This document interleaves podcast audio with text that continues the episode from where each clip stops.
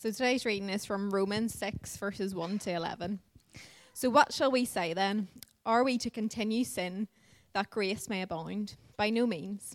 How can we who died to sin still live in it? Do you not know that all of us who have been baptized into Christ Jesus were baptized into his death? We were buried, therefore, with him by baptism into death, in order that just as Christ was raised from the dead by the glory of the Father, that we too may walk in the newness of life. For if we have been united with him in a death like his, we shall certainly be united with him in a resurrection like his.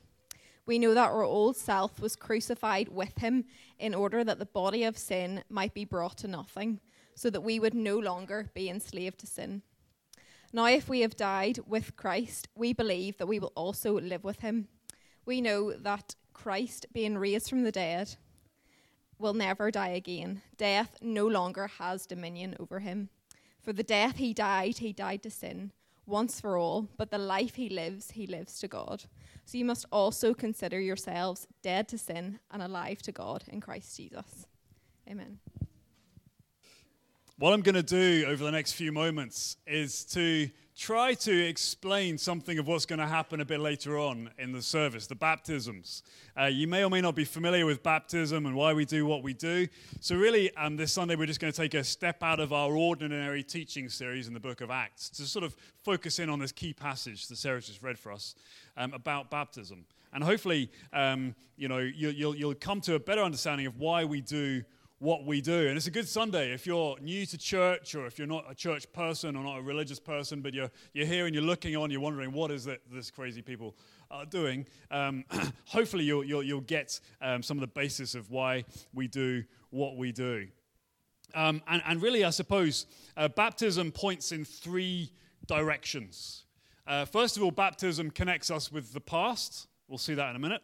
Um, secondly, baptism orientates us to the future. And thirdly and finally, baptism impacts the present. Okay? So, three directions, if you like. First thing is uh, the baptism connects us to the past. And uh, we'll be looking at those verses on, on your sheets, so it's handy to have them in front of you as we go through. Uh, the Apostle Paul has written this letter to a, a, group of, a small group of Christians in the city of Rome. They were very much in the minority when he wrote this. And Paul is explaining in this section the, the beauty, the power of baptism, uh, what it's all about, the clarity. And he says, for example, you can see this yourself in verse 3, he says, We were baptized into the death of Jesus.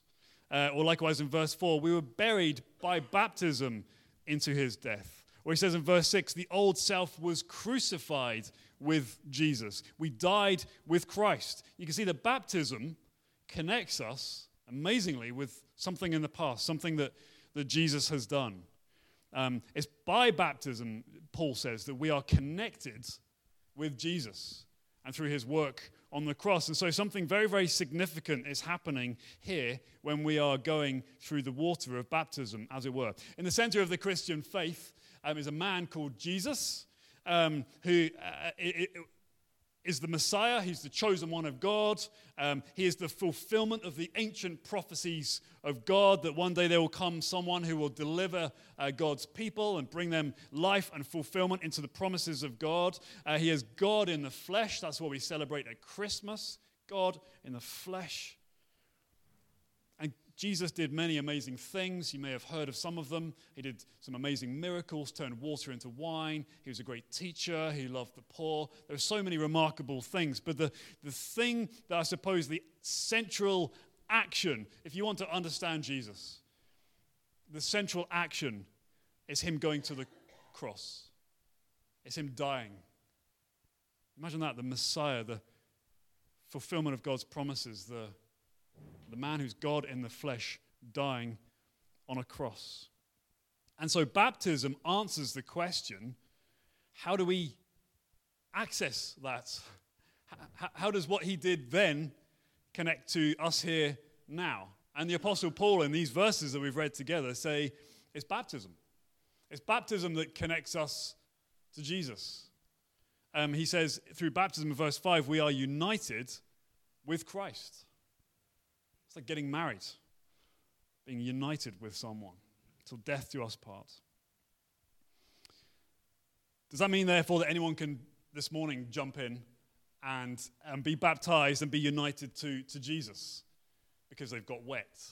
Well, the answer is no. It's more complicated than that because baptism requires faith. You know, faith is required to, as it were, activate baptism, to make what we're doing today significant and powerful. On its own, is just water. Faith is the key, if you like, that unlocks the door to, to the gift of baptism. Um, as, as, a church, as I mentioned earlier, we've been studying through the book of Acts in the New Testament, which is um, the, tracing the, the history, the amazing, powerful, exciting history of the very first believers in Jesus, um, the early church. And we saw on the first sermon after the day of what we call Day of Pentecost, when the Holy Spirit came in power um, and sort of ignited the church. Uh, the Apostle Peter got up and gave a, a sermon explaining all the stuff that was happening. And at the culmination of that sermon, he said, Jesus is the Christ, he's the Messiah, he's the chosen one of God. He was crucified, uh, but God raised him to life and poured out his Holy Spirit. These are the things that Paul, Peter was saying. And then the people, the crowds of people listening to him were saying this What must we do? What must we do? And Peter's answer to them was repent and be baptized. It's both. Turn to, repentance is turning to Jesus and being baptized. It comes together, it's a cluster, you know, like two sides of, of the same coin. It marks out the beginning of a relationship with Jesus. Repent and be baptized. Today, I suppose we can understand um, the church as sort of divided, if you like, between two groups in terms of their understanding of what baptism is all about. I suppose on one hand, we could have, let's just say, some, you know, I don't know how to describe it, evangelical fundamentalists, I suppose, type, that say that faith only is the thing that matters, faith only. And what that does, unfortunately, is sort of downgrades the power and the, the, the, the, the uh, the gift of baptism itself. Um, it, would, it would therefore say that, well, baptism is sort of not required or it's not really essential. It's something you can come to later if you want. Faith is the important thing. On the other hand, I suppose, then you've got more what I would describe as the sacramental types. Um, these, these are the ones that say the thing that's really important here is the action, it's the act, it's the water. Um, but that results in a downgrading of the role of faith in the whole thing. It becomes, if it were, an empty sign, something that happens to you, you just get wet, wet or sprinkled or whatever it might be, but it doesn't actually have any power. It lulls you into a false sense of security that something's been done to you, but you don't know what it was all about. But the Apostle Paul, that we've been reading in Romans 6, and the Apostle Peter, that we heard a summary of from the day of Pentecost, and the book of Acts itself all say it's not one or the other, it's both and. It's two sides of the same coin. It's repent and be baptized, it's have faith in Jesus and go through baptism. That's where the power comes from. Let me flesh that out a little bit uh, before we move on to our next section. Um, faith plus baptism equals united with Jesus. Um, imagine the ampl- implications of what I'm trying to say here for a second. What we're saying is that through faith and baptism, what happened to Jesus happened to you. That's the key. That's what connects you to him through baptism. What happens to Jesus happens to you. Therefore, that's why Paul can say, You died with Jesus. You died with Jesus. That's why Paul can say, You have been set free from sin in verse 7. What happened to Jesus happened to you. That was your death that he died on the cross. In verse 7, Paul says, We are no longer enslaved by sin. We have been freed. What happened to him has happened to you. That freedom is yours because he died on the cross and paid for your sin. We used to be owned, mastered, ruled by sin. We couldn't do anything but sin. But through baptism and faith in Jesus Christ, your power over sin or that sin's power over you is broken. It no longer has, as it says, dominion power over you. You are free. You are no longer trapped. You have been released. What happened to Jesus happened to you. That's yours through faith in him. Marion and I, a few weeks ago, watched a movie on Amazon Prime uh, called 13 Lives. Don't know if you've ever come across it. Well worth a watch. It's all about uh, the 13 young boys in Thailand who ended up um, stuck in a cave. Do you remember this? A few years ago, it was a real story. Stuck in a cave, there was this almighty deluge. Um, they got stuck in this cave. They ended up going further and further and further away from the mouth of the cave. There's a massive cave system in some uh, huge mountain range in Thailand. They were two and a half miles away from, from safety. They kept on being pushed back and back and back. They were utterly trapped in this cave. Oxygen was running out. They had no options. Unbeknown to them, this huge international operation kicked into gear. It was chaotic at times. But in the moment when those 12 boys, as it was, and a coach, the football coach, were stuck in that cave, they heard a noise. And through the darkness, suddenly this noise got louder and this light appeared, and someone burst through. And he was there to rescue them. And that began then the beginning of this incredible rescue story about bringing each of these 13 lives out. Every single one of them was saved. Sorry, spoiler alert. I've wrecked it for you. But do you know how they were saved? Did they just sort of strap on a face mask and swim off? No, they didn't. This was two and a half miles of currents, darkness, craggy rocks, very, very uh, dangerous. They got saved by being strapped onto the rescuer, lashed on. There is no way they could have got out on their own. It was only when they were connected to the one who was the expert in rescue that they were able to be delivered from uh, certain death in that cave. The expert diver took over. The individuals, the boys and their coach, as they were rescued, just laid there and did nothing except be rescued. This is a wonderful picture of what baptism is for us. You are united, you are lashed to Jesus, the rescuer who comes to save you from a cave and darkness and sure death you will never get yourself out of in a million years. You will die trying. He's come to do what you cannot do for yourself. Do you know what that means? That means you're now free. It means that your sins are no longer counted against you. It means that what happened to Jesus happened to you. You have the power now to do what is right and good and life giving. It means you have power to push back darkness. It means you have power to show the goodness of God, and through faith and baptism, that is yours. Baptism connects you to the past. The second direction, though, is that baptism orientates you to the future. We're looking back through baptism, but we're also looking forward. Yes, we're released. Yes, we have freedom. Yes, that's yours now. But also, there is a future role, a future direction. Where do we get that from? It says in verse 5 um, we have, if we have been, this is amazing, if we have been united with him in a death like his, looking back, we shall surely be united with him in a resurrection like his. Just let that sink in for a moment what Paul is teaching here. You might think it's bonkers, by the way, you might think it's nonsense, but at least understand what he's saying. If we are united with him in death, how much more are we united with him in his life? Or he says in verse 8, if we died with Christ, we shall also live with him. It's amazing. Jesus, it says in verse 4, was raised by the glory of God the Father, and so therefore, through our connection and union with us, lashed to Him as our Savior, as it were, that happens to us too. We will be raised by the glory of God the Father. There is this future hope, just as Jesus did, the same for you. Baptism does this, it orientates us to the future. And that's why when, when we do baptisms here, um, there's a big pool, fairly big pool and, and it's supposed to look like a grave. Or, or, have the imagery, I suppose, of a grave. You, you, can read this little section here, and there's a lot of death and dying and going into the grave and all the rest of it. And that's the point with baptism.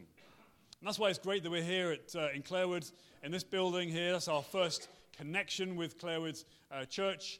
Um, just so you know our story and how we ended up here is because we were looking for a place to do baptisms, and where we were, we couldn't do them. So we, we uh, talked to the kind people here, and they were very uh, pleased to loan us the building. And that, that began the beginning of our time here at, at Clarawood. Um, but we came because they've got a tank, a proper tank. And I, I don't mean, mean to demean other traditions or other ways of doing baptism that you've maybe heard of or maybe even experienced yourself. But, but I don't think they can reflect the fullness of the meaning of baptism quite like a big pool of water. Why is that? Because it's a grave. It's supposed to be a grave. I've actually seen a church before, I visited a church where their actual baptistry is in the shape of a grave. I kid you not. They go into this thing, and it looks like they're going into the grave. And that's the point. That's what Paul is saying here. Going into the grave. The whole body is going in, almost like a coffin, lowered into the grave, just as Jesus was lowered in the grave. Paul says, so too will we rise from the grave, just as Jesus himself did. What happened to him happened to you, orientates you to the future.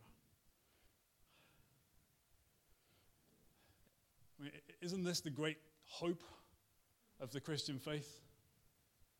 Isn't this the thing that makes it all worthwhile, uh, to use a phrase? Paul says uh, in another letter, he says, if Jesus didn't rise from the grave, your faith is pointless. And people should just laugh at you. But if he did really rise from the grave, then that changes everything. That's what baptism points us to. It roots us in that truth because Jesus rose, death is not the end for the follower of Jesus.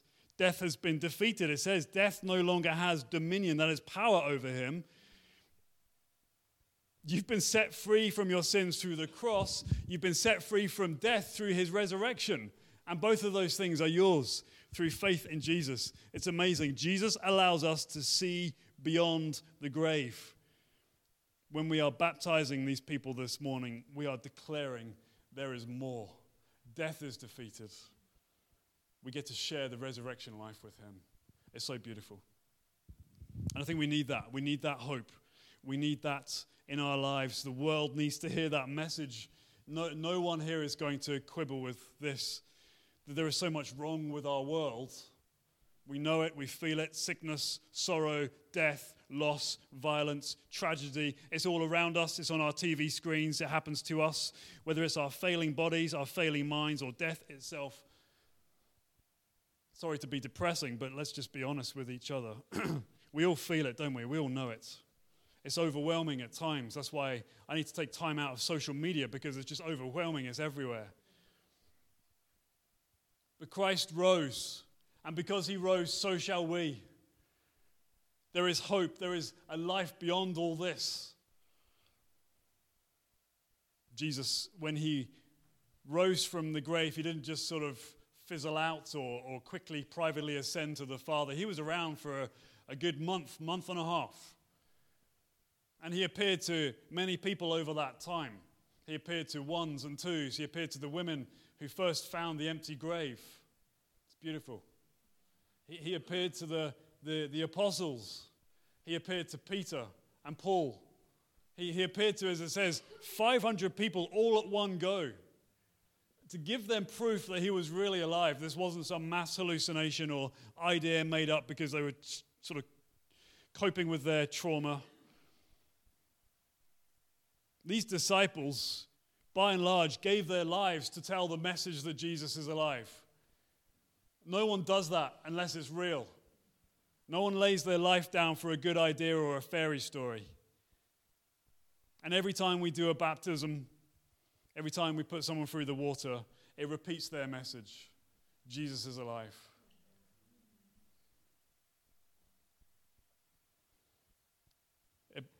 Connects us to the past, it orientates, us to the future. And third direction, baptism impacts the present. As much as we uh, uh, may have met people like this, we don't live in the past. We certainly don't live in the future. We live in the here and now. And so baptism makes the here and now incredibly relevant because what it points to gives our lives meaning and purpose, not just hanging out to heaven and hoping for that one day, as glorious as that will be, praise God. But it gives us purpose now and meaning now. The past releases us from sin. That impacts us now. The future hope impacts us now. This is Paul's argument. This is where he begins in Romans 6. He says at the start, you know, um, he says, if in verse 2, you know, how can we keep on sinning? We, have died to that. Don't you know that, that, that you've been baptized into Jesus? That stuff is finished, it's dead, it's in the grave. How can we keep on living? The work of Christ has freed us from the power of sin, and that makes a difference now in how we live moment by moment. He says also in verse 11, for example, consider yourselves dead to sin and alive to God in Christ Jesus. He's saying that, that, that we will constantly be reminded of our old ways, the, the old you, the dumb stuff you did, the stupid stuff you did, that you regret. You'll, you'll be constantly reminded of that. There's reasons for that. We'll get into that another day. But you will. But he's saying here, don't forget that is gone. The old you is gone. That was nailed to the cross. It's killed. It's dead. It's not going to judge you anymore. It went down to the grave with Christ that day. You're free from all that. So act like it.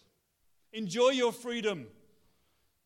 Give your life to celebrating that freedom. That's what he's saying. Likewise, he says in verse 4 Christ was raised in glory, therefore, walk in the newness of life. Not you will walk or aim for what. Right now, Christ is raised, walk in newness of life. This is something you do now. The future resurrection will start burning in now, will start coming out of you. That's why Paul says, Remember your baptism. Let it remind you, let it shape your here and now. It's amazing. A few ways this applies to us as we come into a close. How it affects your walk now, how it affects your life. We've mentioned this once or twice, but when you see what baptism points to and what Jesus has done, the guilt of your past mistakes are gone. It is like walking free from jail. It is gone.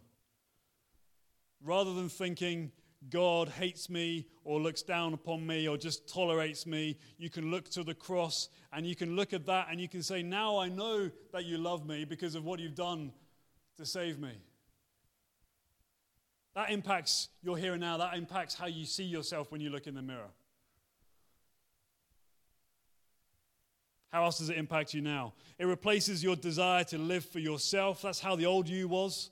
Instead, it changes it for a desire to live for God and to please Him. You put Him at the top of your life because of everything He's done for you to save you. And so you live that out, desiring to live for Him, to please Him. You've given everything from me. How can I withhold anything from you? That's what you'll say. Baptism impacts your present. How else does it impact your present? It means you have hope. We've seen that already. But you see, when the bad diagnosis comes, when the bad news comes to you, whichever form it takes, because of your baptism, because of your faith, because of the hope you have, you will have extra resilience to deal with that bad diagnosis and the bad news. You will deal with loss differently to those who have no hope. Yes, you will have sorrow. Yes, you will have sadness. We will all have that. But there will be an element in the mix with all of that where hope starts breaking in.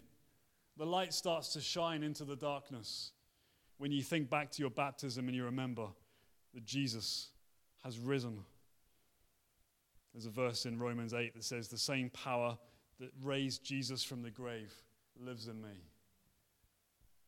The same power that got him out of death lives in you. That will change the way that you see the world around you. That will give you fresh vision for what Jesus can do in and through you right now, whatever the trials and the challenges and the troubles that you will go through. It's beautiful, it's amazing. Just imagine a community for a second, a family, if you like, of people living together sharing this common love and experience of what Jesus has done for them. Sharing, as it were, one baptism. Separated in time and space, yes, but sharing what Jesus has done in the past and what he will do in the future with Christ to the center. Imagine a community of people built around that. That's the thing that unites them. A community of people that are hungry for God, that are full of vision and passion for what He wants to do now in the here and now in our place, in our time. Well, that's what He's building here at Foundation Church by His grace. We are so thankful. And let me say to you if you're not connected to a local church, um, we would love you to conti- continue your journey with us, to put down some roots here. Just come back next Sunday and continue the journey and see where God takes you. Uh, maybe one day for you, you can embrace baptism and belonging here at Foundation Church. In a few moments, we're going to watch uh, some people taking steps in faith towards Jesus, uniting faith and obedience.